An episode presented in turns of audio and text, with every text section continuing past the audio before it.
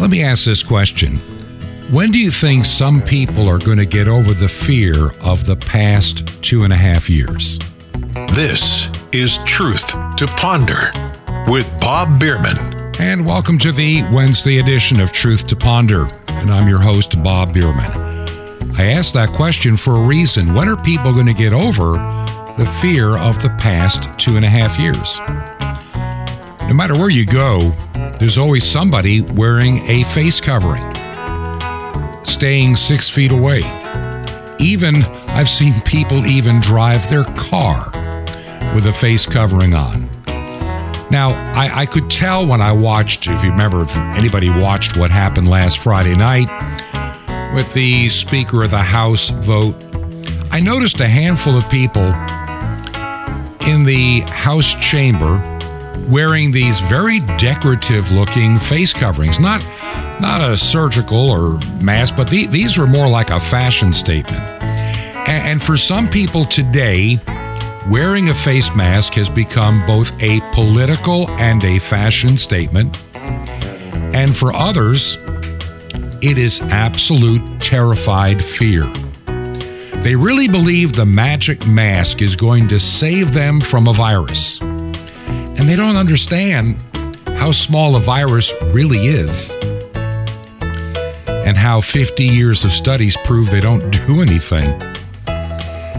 You know, if you had something large, like bacteria, you know, give you an idea. Let's say you have a face covering that can stop large droplets in bacteria. That's possible. Understand the difference in size between a virus and bacteria. If a virus is a basketball, then a bacteria is going to be a ball over 100 feet in diameter. There's quite a difference. And so the idea of a face covering really stopping a virus was just a pipe dream. It gave people something to do before they, quote, we're going to give you a cure.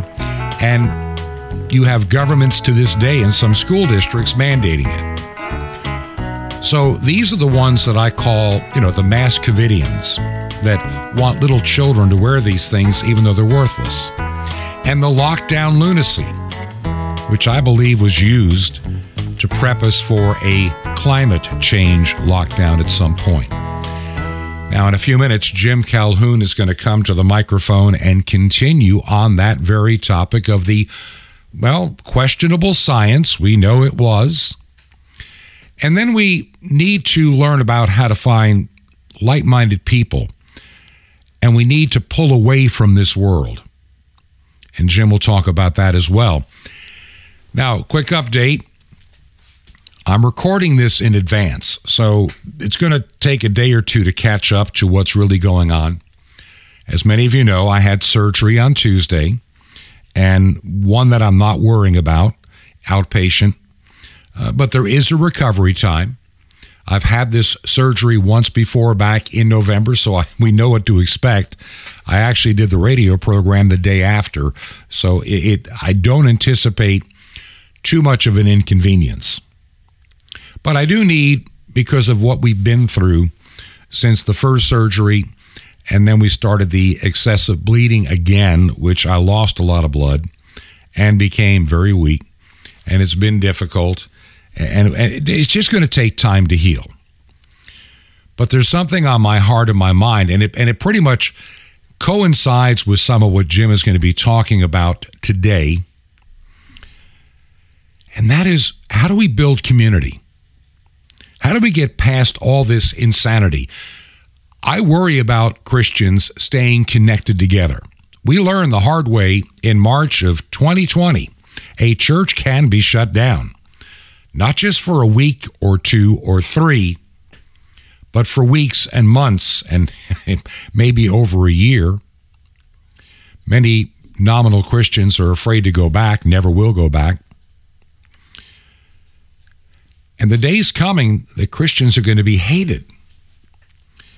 And so part of what I'm praying about, and I'm hoping to take maybe a day or two off in the future, there's an opportunity, and I really believe that God is calling me to something with this radio program. And there'll be two ministries in essence combined, actually 3 or 4 that I'm working on. And I think the time has come, and I'm excited. And so I ask for your prayers for my continued health and getting stronger and being able to do what God has called me to do. There are people I need to contact. There are things that are going to have to change. Let me tell you, there are things that are going to have to change. I believe that we have a brief window of opportunity. I said back in August that I really believe God is going to pull back the veil.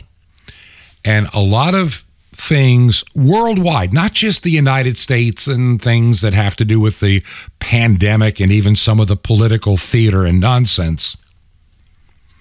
I think there's going to be a veil pullback in the United States and literally across the globe. And a lot of truth is going to be exposed for a period of time. Many people that are believing the lie will choose to continue to believe the lie at all cost. You'll never convince them to not believe the lie.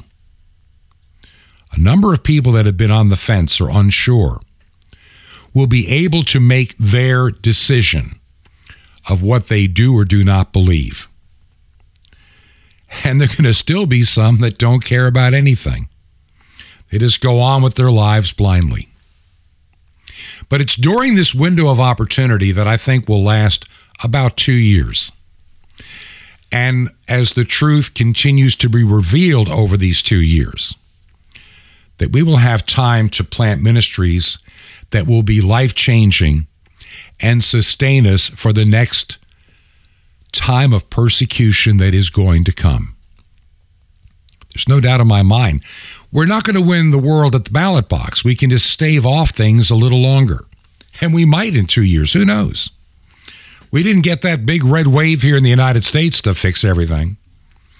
I'm not going to count on it in 2 years, but I am going to count on God to sustain me, sustain you, sustain this ministry, and the ministry God is assembling to keep his people glued together. So keep me in your prayers. And I'll talk to you again later this week. Right now, Jim Calhoun is going to continue the discussion about all the crazy lockdowns and the mass covidians. Here's Jim Calhoun. Thanks, Bob. And it's great to be back on Truth to Ponder. I'm very grateful that I'm able to come to the radio today and help Bob as he needs to take care of some medical issues.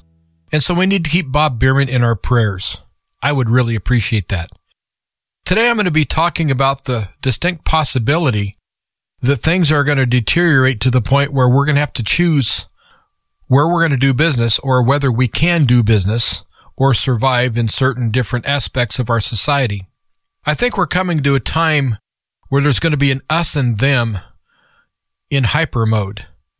And I think, unfortunately, we're going to be the them and not the us, because I think that we are a very small little group here. And I think the group of people that would never submit to the mark of the beast is a very small remnant. And I'm afraid that that's kind of where things are heading. And so if we're not going to have the ability to buy or sell or do anything that we need to do for our daily life, then we're going to have to come up with alternative ways to get it done. I think the time is fast approaching that people that believe in traditional values are going to be considered an alternative lifestyle. And I think that we're going to have all sorts of goods and services withheld from us because of our beliefs. Just like they did with this COVID vax, this death jab, that they were denying people certain rights and their freedoms if they didn't get the death jab. And these people will never apologize for doing that. As a matter of fact, they're getting ready to do it again. And I feel there's going to be other bioweapons released. And I feel that there's many more bioweapons and similar things that they have in the planning stages that someday we're going to be hit with. And so I do foresee a time where we're going to have to make some very hard and fast choices. And I, for one, am never going to get the mark of the beast. I'm never going to conform. I'm always going to be a lost cause as far as the people in power are concerned. because I'm never going to submit to tyranny. I'm just not going to do it. And I'm not going to submit to their lifestyle demands. Now, I don't know whether they're going to ever outlaw Christianity, but it wouldn't surprise me if someday they tried to do so. Anything that takes away from their ability to have 100% control and power over the population, I think that these tyrants will either banish or try to banish it. Whether some of these things happen in my lifetime or not, I'm not sure. But I do think mankind needs to understand that we are at a crossroads. And so I would start right now looking at your everyday life, things that you do on a daily basis, and ask yourself, could I do this in a different way? Could I survive if I lost the ability to, let's say, go to a doctor? Let's say that your social credit score is not good enough, so you don't qualify to go to the doctor to get an aspirin. In other words, the powers that be at the time wouldn't care whether you lived or died. And so as long as you're not conforming, they're not going to help you. That could happen someday. Same way with a food bank.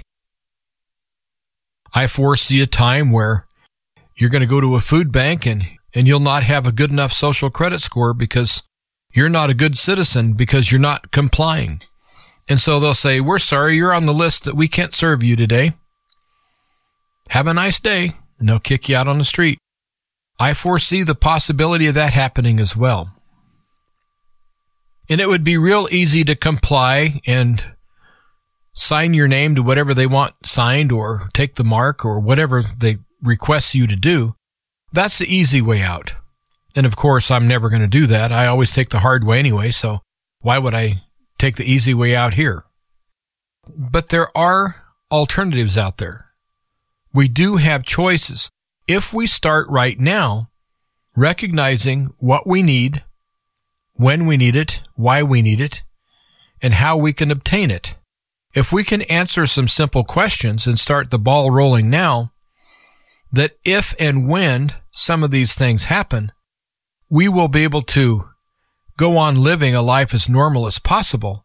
Now, of course, if you're singled out to be shunned or canceled or what have you, it seems like it would be harder to cope with day-to-day life and to actually function as you want to function. And I'm going to start with the social media, because I want to give you a for instance. I am not on Twitter. I'm not on Facebook. I'm not on Instagram. I'm not on TikTok. I'm not on any of these platforms. I'm not on YouTube. And I've had many people say, you will never be a success as a broadcaster unless you are in social media, unless you advertise on Facebook and all the others and have a presence there. That's the only way that you're going to survive as a broadcaster. I heard that from several people. And also, I've had people say that if you don't set up with PayPal, there's no way that you can get contributions to keep the show going. I've heard both things.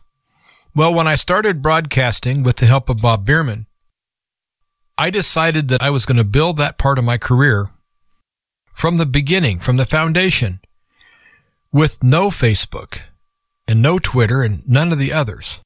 And I was never going to use PayPal or any other organization that could come in and confiscate my funds, because I don't trust these people, because they're all controlled. And so I decided that if I built it from the get-go, that I didn't need it, that I'd never miss it. And so far, I'm well into my second year broadcasting, and my show is growing steadily, and I'm very happy with what's happening with my show. And I'm also happy to help out Bob Bierman, and I know Bob Bierman's show is growing. And so I can honestly say that I did not use Facebook or any of these others to grow my program. Never have, never will. And so that's the mindset we're going to have. If things come push to shove, whether we're going to be able to buy or sell, whether we submit or not, or get vaccinated or whatever they're going to throw at us, if we're able to go ahead and function without them, then I think that we're better off. Now, I do use one social media site. It's called veteranbrigades.com. It's very small, and you always are in contact with the owner of the site. He's a good patriot, And no, I don't get a lot of traction from there because the community is so extremely small. But I do trust them, and so that's what I use for my social media.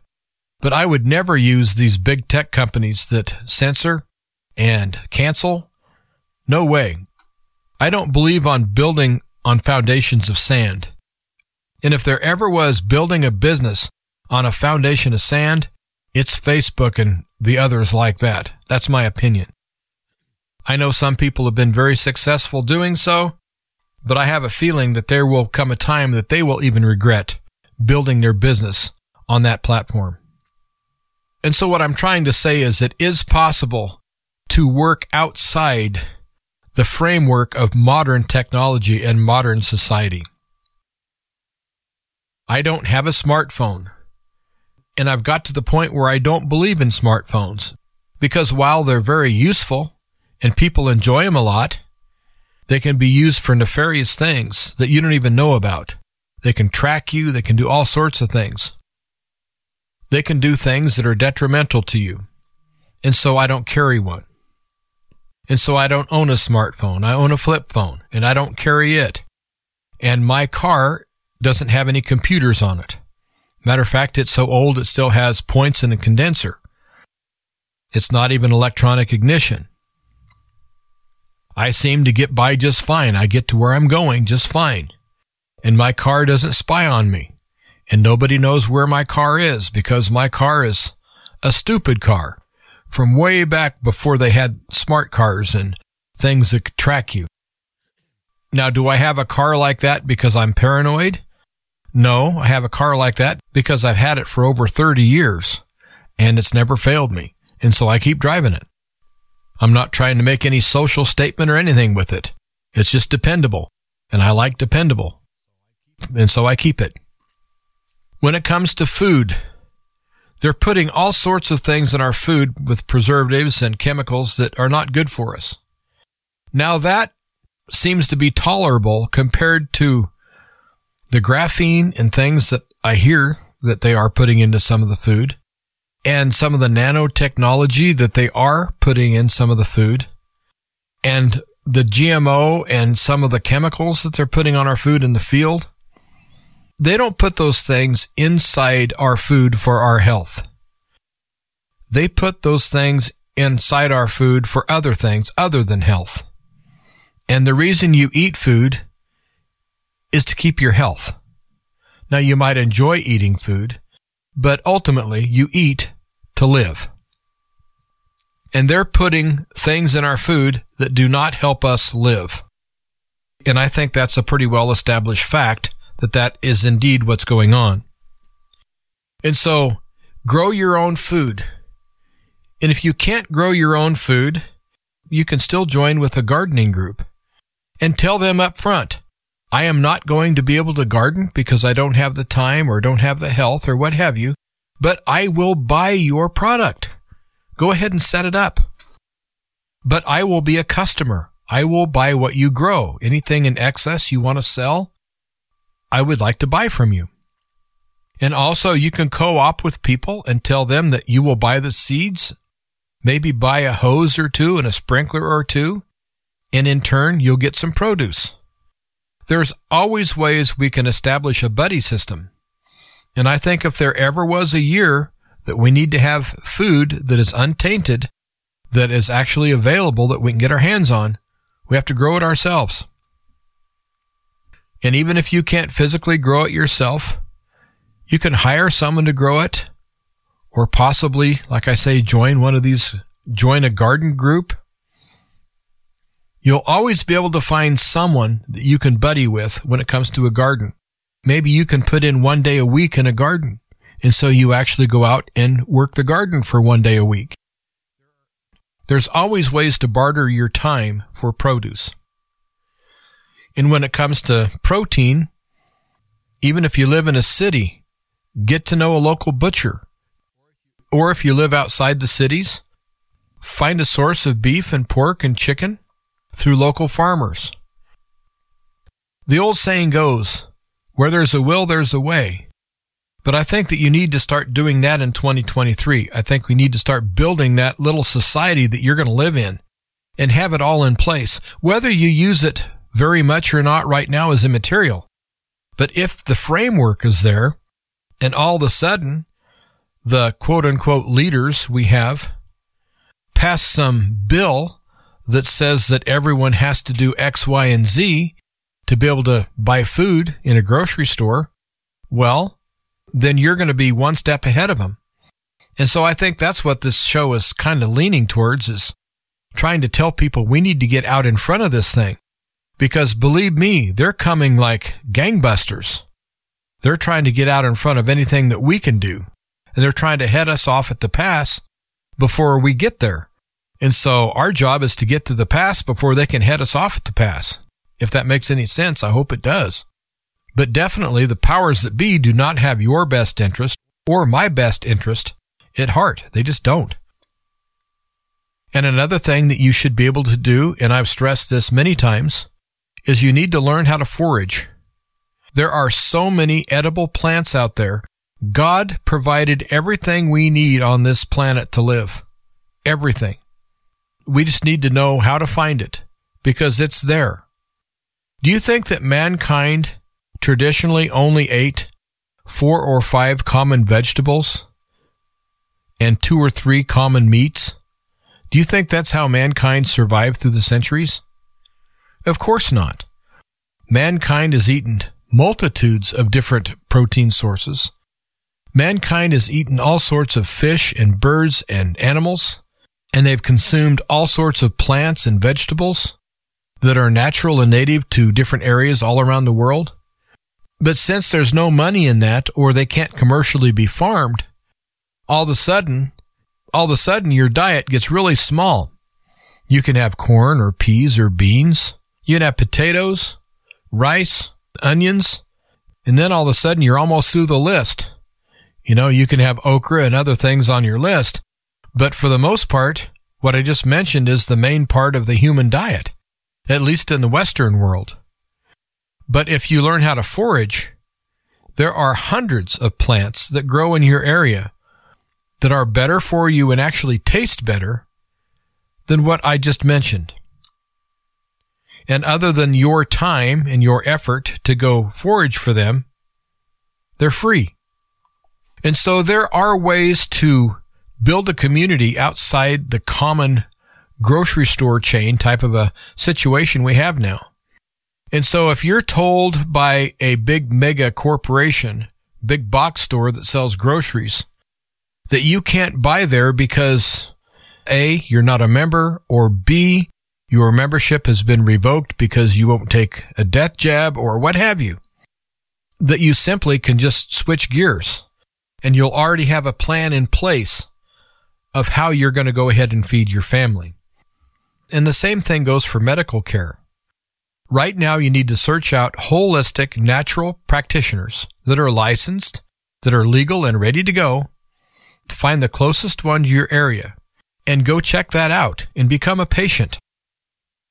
And there are lots of people that would be interested in practicing such medicine, but there's not as much money in it, or there's not as much security in that as there is going with the medicine right now with Big Pharma. But I'm going to tell you this. If hundreds of thousands, if not millions of people would switch over to holistic doctors, all of a sudden the need for holistic doctors would become so great that there are people that will step in and learn that profession and become natural holistic doctors to fill the need, because they will know they can make some money and their position will be secure as far as them having a job. And so when you find these alternative stores and alternative places and alternative ways, you need to go ahead and start patronizing the businesses and the professionals, even if it's just going to a farmer's market. Getting those relationships established, I think, is very, very vital for 2023. And going back to the medical, it's been said that you are your own best physician. And I do believe that. So you need to do your part to stay healthy, to keep your immune system as best it can be, to eat right, to exercise, to do the things that you really know deep down that you haven't been doing that you need to do to get your health in tip-top shape? You need to do that. Instead of waiting for your health to deteriorate to the point where you desperately need medical intervention, which is what most people do. But that's the wrong way to look at it. We need to look at the traditional view of Chinese medicine, where it's all preventative. And I think that that's where our biggest hope will lie, is in trying not to get sick in the first place. But if you do get sick, you need to have a holistic doctor that you can go see.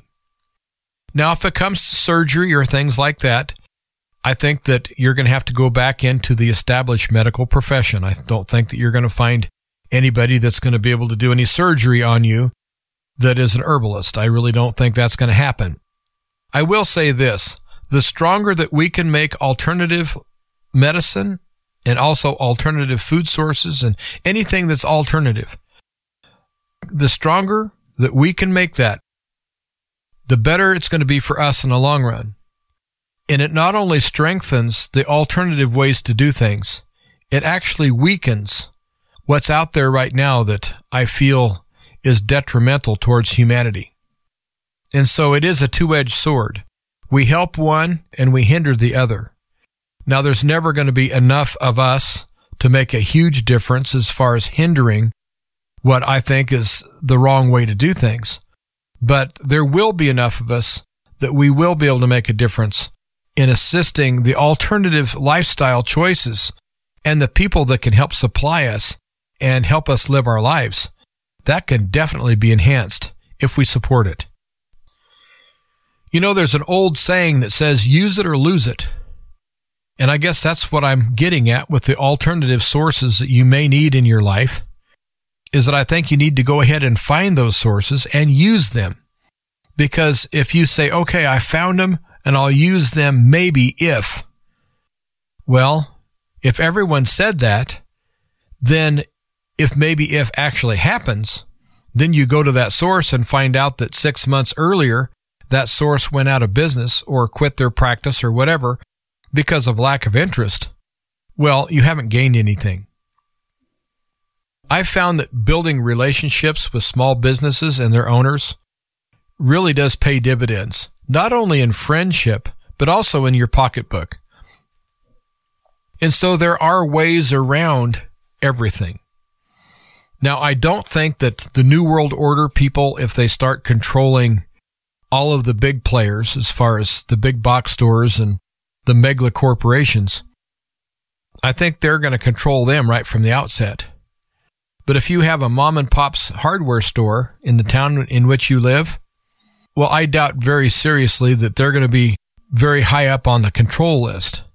And while eventually they may become controlled if things really get kicked in, like a martial law situation or whatever evil might be coming towards us, you should have a reasonable amount of time to still be able to do business with some of these small players before they would be run out of business or would be forced to comply with whatever mandate.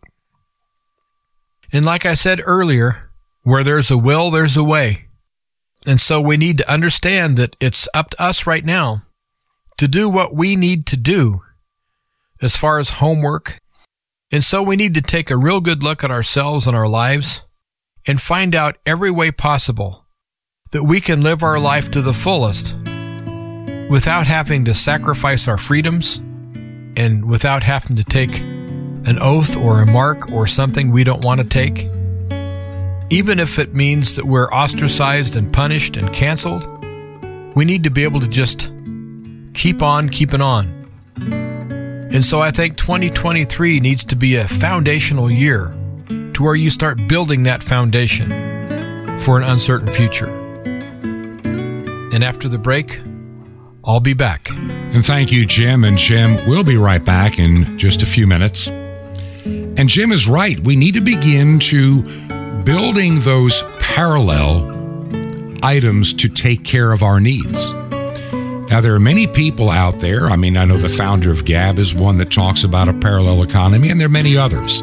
And I believe that many others are being called to do their part to build those structures, those platforms, places, and materials to sustain us in the next lockdown, the next pandemic, the next whatever it is that's going to be. I really believe, and I've felt this for quite a while, that I will have my little part. Others are going to have their little part. We're going to share together with you. And somehow we're going to make this work for the glory of God. If you believe in this ministry and the things that we're doing here, would you consider giving it your financial support? To keep it on shortwave radio, I think that's going to be really important in the days ahead. If you can help us, you can support us from our website, truth2ponder.com. Or you can mail a check made payable to Ancient Word Radio. Ancient Word Radio, and that is Post Office Box 510, P.O. Box 510, and the city is Chilhowie, C-H-I-L-H-O-W-I-E, Chilhowie, Virginia, and the zip code in Chilhowie is 24319. This is Truth to Ponder with Bob Bierman. Holy food, holy energy. Coming up, Shalom Alechem. This is the nice Jewish boy, Jonathan Kahn, your Jewish connection, bringing you the riches of your Jewish roots in Jesus. Now get your pen out as fast as you can so you don't miss out on receiving a special free gift you're going to get and love in a moment. The priests of Israel had higher standards in everything. They had to eat holy food. They lived off of the sacrifices. They ate the holy sacrifices of God. They were the holy ministers of God. And so the holy ministers of God had to live off of holy food. Now, when you eat food, the food turns to energy and substance. So if you partake of unholy things, you end up with unholy energy. To do unholy things, lust and carnality, idolatry, pride, bitterness, immorality, all that stuff.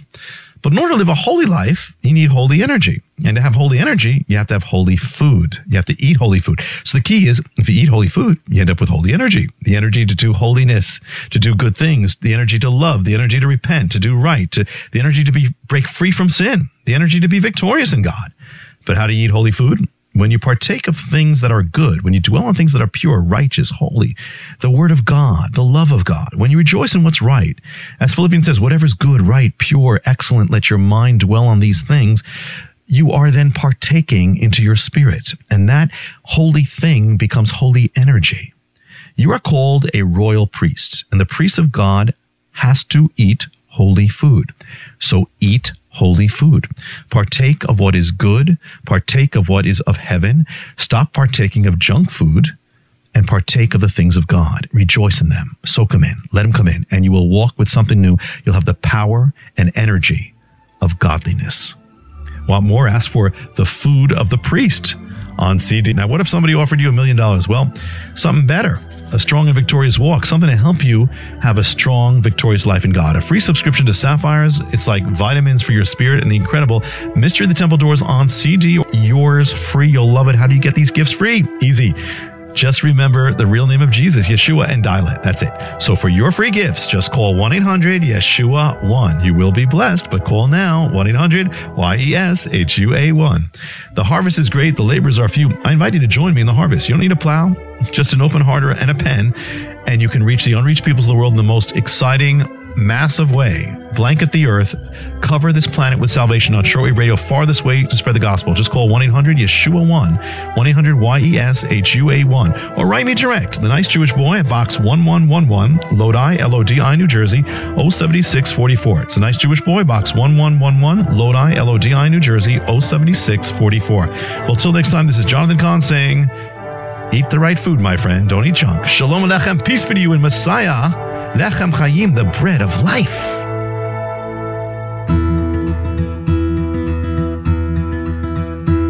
This is Truth to Ponder with Bob Bierman. Welcome back to the second half of the Wednesday edition of Truth to Ponder.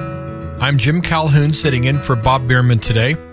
And once again, we need to keep Bob Bierman in our prayers as he deals with some health issues. And I'm not going to go into that. I'll let Bob do that on his show. Just know that we need to keep Bob in our prayers. I would very much appreciate that. Well, as I'm putting these shows together, I'm realizing that I'm kind of starting to lose my voice. But I'm kind of on a time deadline, so I'm just going to go ahead and fight through this. Earlier this afternoon, I had to chase some cows through snowdrifts, and the temperature's about 20 degrees outside, and I had to exert myself in the snow and I had to hoop and holler and get the cows moving, and so I kind of scalded my voice a little bit, and I do apologize for that. But such is life out on the range.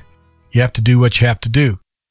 Well, I'm going to pick up where I left off on the first half of the show, and that's finding alternative ways to do things. Now, you know that shortwave is very much an alternative source. It has been alternative for quite a few years, but there was a time where shortwave was pretty much the standard, and people would gather around the radio sets and try to tune in different exotic places like Tokyo or London or something like that. And almost all the old radios that were shortwave, they had right on their dial what country that you could tune into with your shortwave. And so there truly was a golden age of shortwave radio. But I think that we are entering a new golden age for shortwave. I really do truly believe that. One thing is that I find that people that listen to shortwave, and no offense to the podcast listeners because you're wonderful too, and I'm not trying to offend the podcast listeners because I truly feel that the listeners to Truth to Ponder are a cut above, whether they listen on shortwave or podcast. But it seems like the shortwave listeners are the ones that are more willing to step out on the sea, so to speak. They're more willing to take chances, to do things a little bit different. And I think the people that listen to shortwave would be more open and probably more successful at getting an alternative lifestyle going as far as where they're going to find their food and how they're going to live their daily life. And I have always been a fan of shortwave radio, but I've not always listened to shortwave. It was only after this 2020 debacle happened that I decided to rediscover shortwave, because I knew instinctively that there was too many people walking in lockstep. So I knew that the public service announcements would all be slanted and biased, and I realized that the news would be nothing more than propaganda. And I remembered from my younger years when I used to listen to shortwave when I was a teenager that it seemed like that the information I got on shortwave was a lot more thorough, a lot more heartfelt, a lot more correct. It seemed to be more balanced, seemed to have people that actually cared to be broadcasting. And so I gravitated back towards shortwave because I knew that's where I would be able to find the people that I would be looking for to get my information. And that is how I found Bob Bierman. I was flipping around the dial on my shortwave radio, and all of a sudden, I hear this voice, and I hear the name of the show, Truth to Ponder, and I was hooked the first show. And there are several other shortwave shows I listen to on a daily basis, and I get a lot of information. As a matter of fact, I get more information off the shortwave broadcasts than I ever could anywhere else. Now, I do go online and do some research. But again, online, there's a lot of censorship, and there's a lot of things out there that are just not so. And I'm going to take a little bit of time here, not much, but I'm going to mention this Q movement, because I have several friends that are really big into this Q thing, even yet. And one of them told me last week that Nancy Pelosi and Bill Clinton and some other person were in Guantanamo and were executed or something like that. And what was really sad is that these people really believe it. And there might be some Q fans that listen to Truth to Ponder. I'm not trying to belittle you, and I'm not trying to bring you down in any way. But I am just going to say this. The easiest way to defeat someone is to tell them that they've already won or they're winning, and so they don't try. And so we have a lot of people that normally are very smart people that are buying into some things that are not so. And if you think that a person is dead, then you will no longer oppose that person because that person is gone. He's already been dealt with. And so while there was talk among the Q people saying that Nancy Pelosi had been executed, at the time that they were celebrating that in their mind, Nancy Pelosi was still damaging our country. And so you can't say they're body doubles or robots or anything like that, because these people are still damaging you. And I really think this whole cube movement is nothing but a farce. Because if you really truly think that Donald Trump is in control right now, if you truly think that all of these people, all the Clintons and all the Obamas and all these people have been executed or they're awaiting execution, and that there are military tribunals taking place and everything's under control, then I think your focus is in the wrong place. I really do. I think that you need to check your pride in at the door and rethink what you've been told. And again, I'm going to say the easiest way to defeat someone is to convince them that they've already won. And most of the Q people that I know and have talked to believe they've already won, that everything's going according to plan.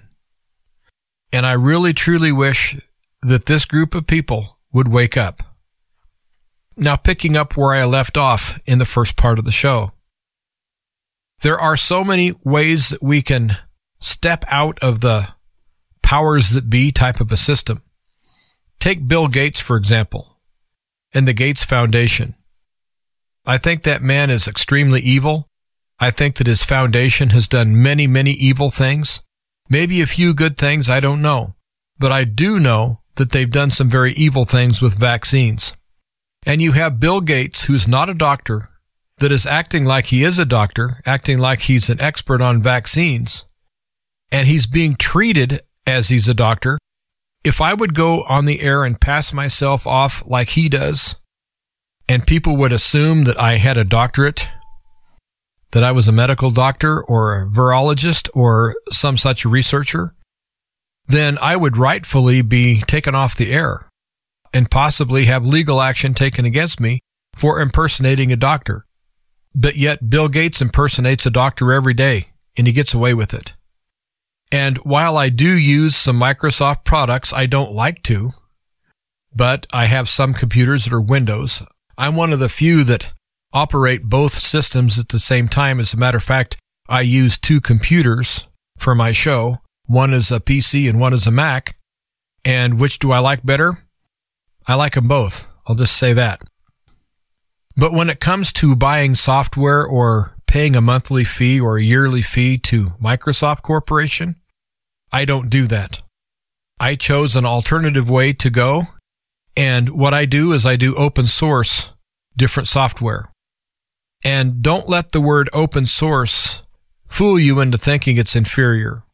There's a lot of really good designers out there that are out of work. They go ahead and do what they do. They design and they create. And they shop it around, and if they can't get it bought by one of the big boys, they go ahead and put it on as an open source. And then they count on donations from people who use their software to make a little money to pay for their effort to design the software. And I've been using open source software for years, and I'm very well aware of some of the bells and whistles that I don't have that are in some of the modern Microsoft packages that they sell as far as buying their software or paying a fee to use it. But I find that if you can get 2 or 3 of these open source software packages, then you can go from one to another and get almost every bell and whistle, but you might have to work just one step or two more to accomplish it. But I'm going to give you some recommendations of what I use because they work very well.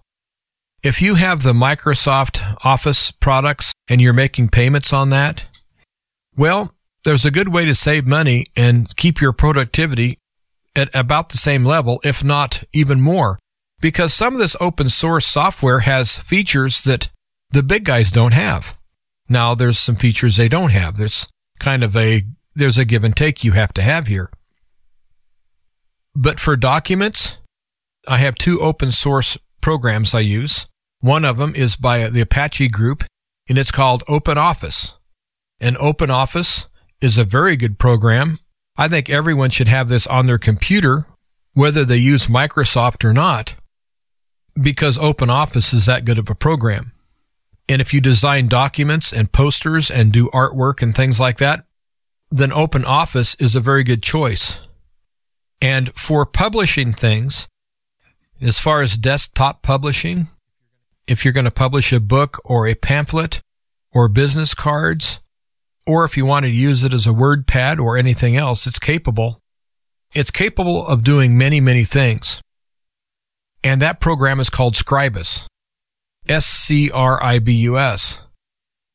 And it's not an easy program to learn. It's got some things that are unique to that program that you won't be used to. And so it's frustrating to get to learn to how to use Scribus. I will admit that. But once you learn the capabilities of Scribus, that the capabilities are almost endless, it's absolutely a genius program. But I will say that the casual user might have a little bit of problems getting used to some of the functions and how they work. But between those two programs, I can cut Microsoft software totally out of my life, which I've done. And when it comes to audio, if you have audio projects that need to be done, if you have some very high-tech audio projects, and let's say you want to do a lot of multi-tracking, let's say with music or commercials or what have you, one of the best recording softwares out there that's free is called Cakewalk by BandLab. And that software is very amazing.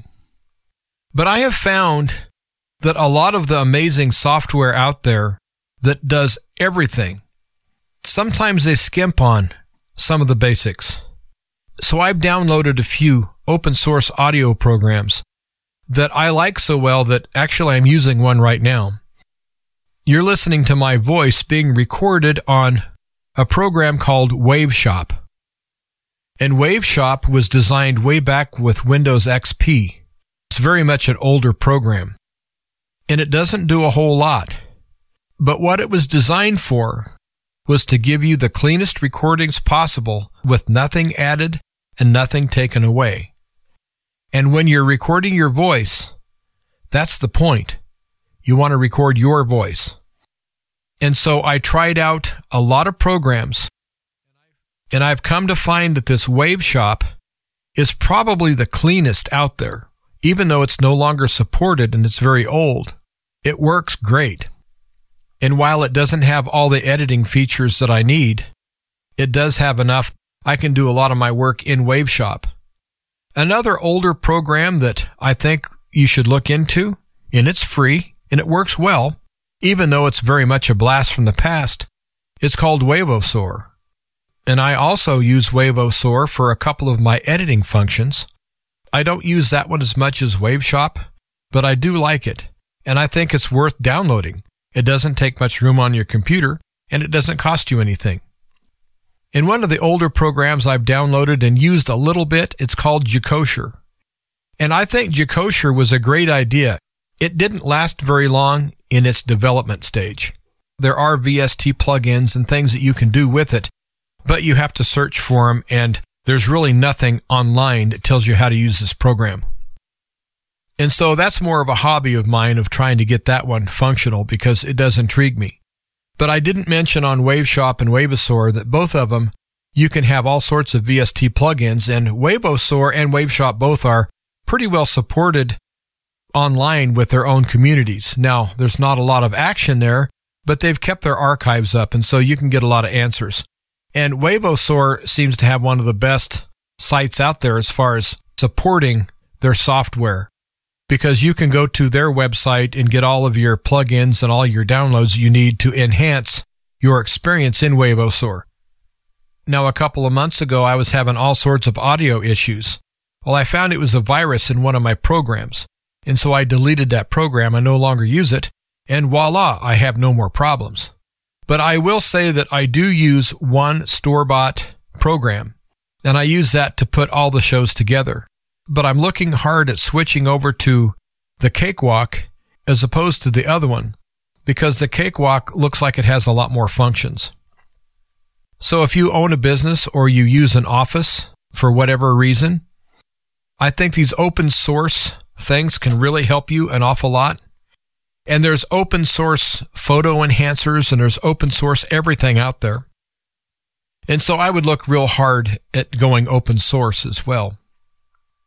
Now, getting back to the alternative lifestyle as far as rubber meets the road, there are people out there that know how to be plumbers. Same way with electricians and about any other profession. or there are people that are older and retired from that profession. And a lot of people that are older and retired, they go ahead and keep their license and they keep everything up to date. And so when it comes to your waterworks in your house, or it comes to a carpentry or electrician or whatever, there are people out there that can do you an awesome job. There are people out there that you can barter with that no longer own their business or are on the payroll of a business, and you can get them to moonlight and help you out. And that goes for everything, from carpet layers to painters to you name it. There are people out there that are willing to work, but you have to find them. And 2023 needs to be a year to where we start putting all these things together. Now, I've been doing it for a couple of years, and there's really nothing that I need that I don't know how to go get. I guess the exception of that would be gasoline for my car, but I did a show earlier that told you about a gasifier to where you can make your own fuel to run your car down the road. And while that's very extensive, it's going to take quite a bit of time and expertise and money to build. I have plans for that as well. And so it might take me a month to build it, but if I was ever cut off from fuel, I could devote my time to building this gasifier, and within probably 30 days, I could be back on the road, self-sufficient. And you see, that's the way we need to take everything in our life. Now, I'm not saying that we need to become self-sufficient. I'm saying we need to be able to be self-sufficient. Now, I know that's kind of parsing words, and there's a fine line there. But I'm not asking anyone to live like I live, because I live pretty simple. I live pretty primitive. But I like it that way. And it seems to work for me. Now, would it work for other people? Some would love it. Some would hate it. But if everyone knew how to live like I live, whether they live that way or not, then they would have a peace of mind that if everything would come tumbling down, they would know exactly where they're going to land and how they're going to cope with it and what they're going to do. And so I think that really it's all a mindset. If we get ourselves mentally prepared, and that means training ourselves and understanding that we need to deal with realism.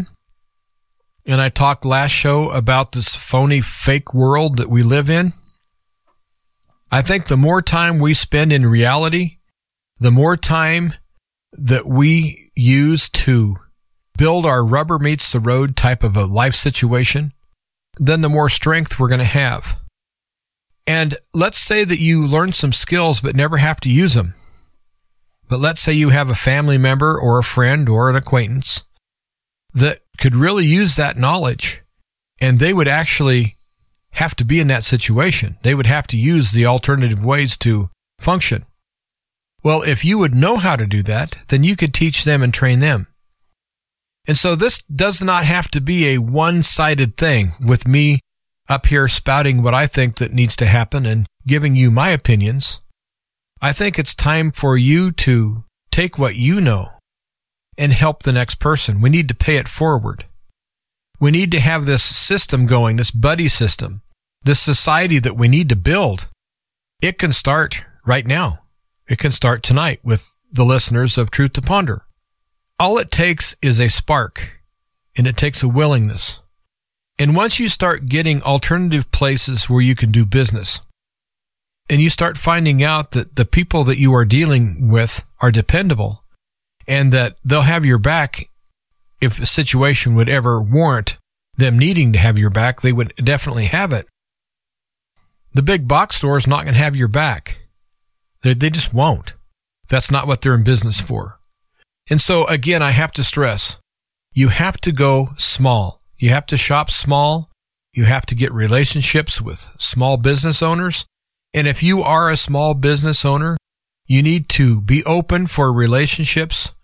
You need to stand tall that you and your business really do matter in the big scheme of things, even though your business might be micro-sized small compared to the big box store.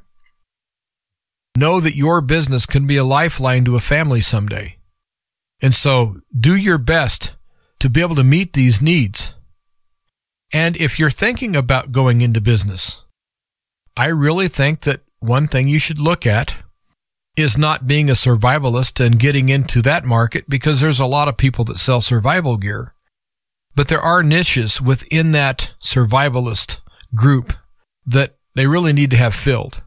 There are goods and services that people want, and I think later on will actually need. And that might be a good thing for you to look at, is being able to fill some of these needs. I hope you got something from this program today. I'm not trying to scare anybody, and I'm not trying to tell anyone how to live their life or what to do. But I am telling you this. Time is short for us to get our minds right, our spiritual life right, everything mental and physical. Time is getting short for us to be able to concentrate on that before things get out of hand, and we're going to be in the business of surviving. And we're not in that yet. We're not to that point where we're just surviving. But if we get to that point, I want you as a Truth to Ponder listener to be a survivor. I don't want you to be one of those that are on the outside looking in. And as the Bible says, the end times will be like as in the days of Noah. And you have to understand that as in the days of Noah literally means as in the days of Noah, 100% all the way through. It's not just talking about Noah, and it's not only talking about the people that perished, but it also speaks to the actions. There did come a time where that door of the ark had to shut. And when it shut, it stayed shut. And if you were on the outside of the ark, you had no hope. You were going to perish. And so I'm saying right now that comparing your ability to get through a hard situation to the ark is this. If you have the ability to get on board with having food, and get on board with having shelter, and get on board with having your medical needs met, if you can do that by yourself, even if you have the powers that be that are trying to keep you from having food and water and medicine and so forth, if you're still able to get on board, then you're going to be one that survives. But if you wait until the door is shut, and then all of a sudden you're told that for some reason you can't buy and sell until you get a mark, well, then you're either going to get the mark or you're going to suffer. And so what I really think is that we need to really put our heads around that now is the time for us to take action in our own lives. And I hope you got something from this show today.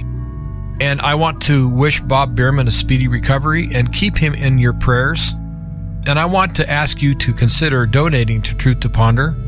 And you can do so by going to Bob's website, which is truth2ponder.com, and going to the support tab. And once you're at the support tab, you can go ahead and read that, and it'll tell you how you can give electronically. But if you want to go old school and send it by mail, you would mail to Truth to Ponder, P.O. Box 510, P.O. Box 510, Chilhowie, Chilhowie, Chilhowie, Virginia, and the zip code is 24319. And your donations are very much appreciated. Well, thank you for listening. And until next time, everyone, stay safe, stay strong, stay alert, but most important of all, replace fear with faith.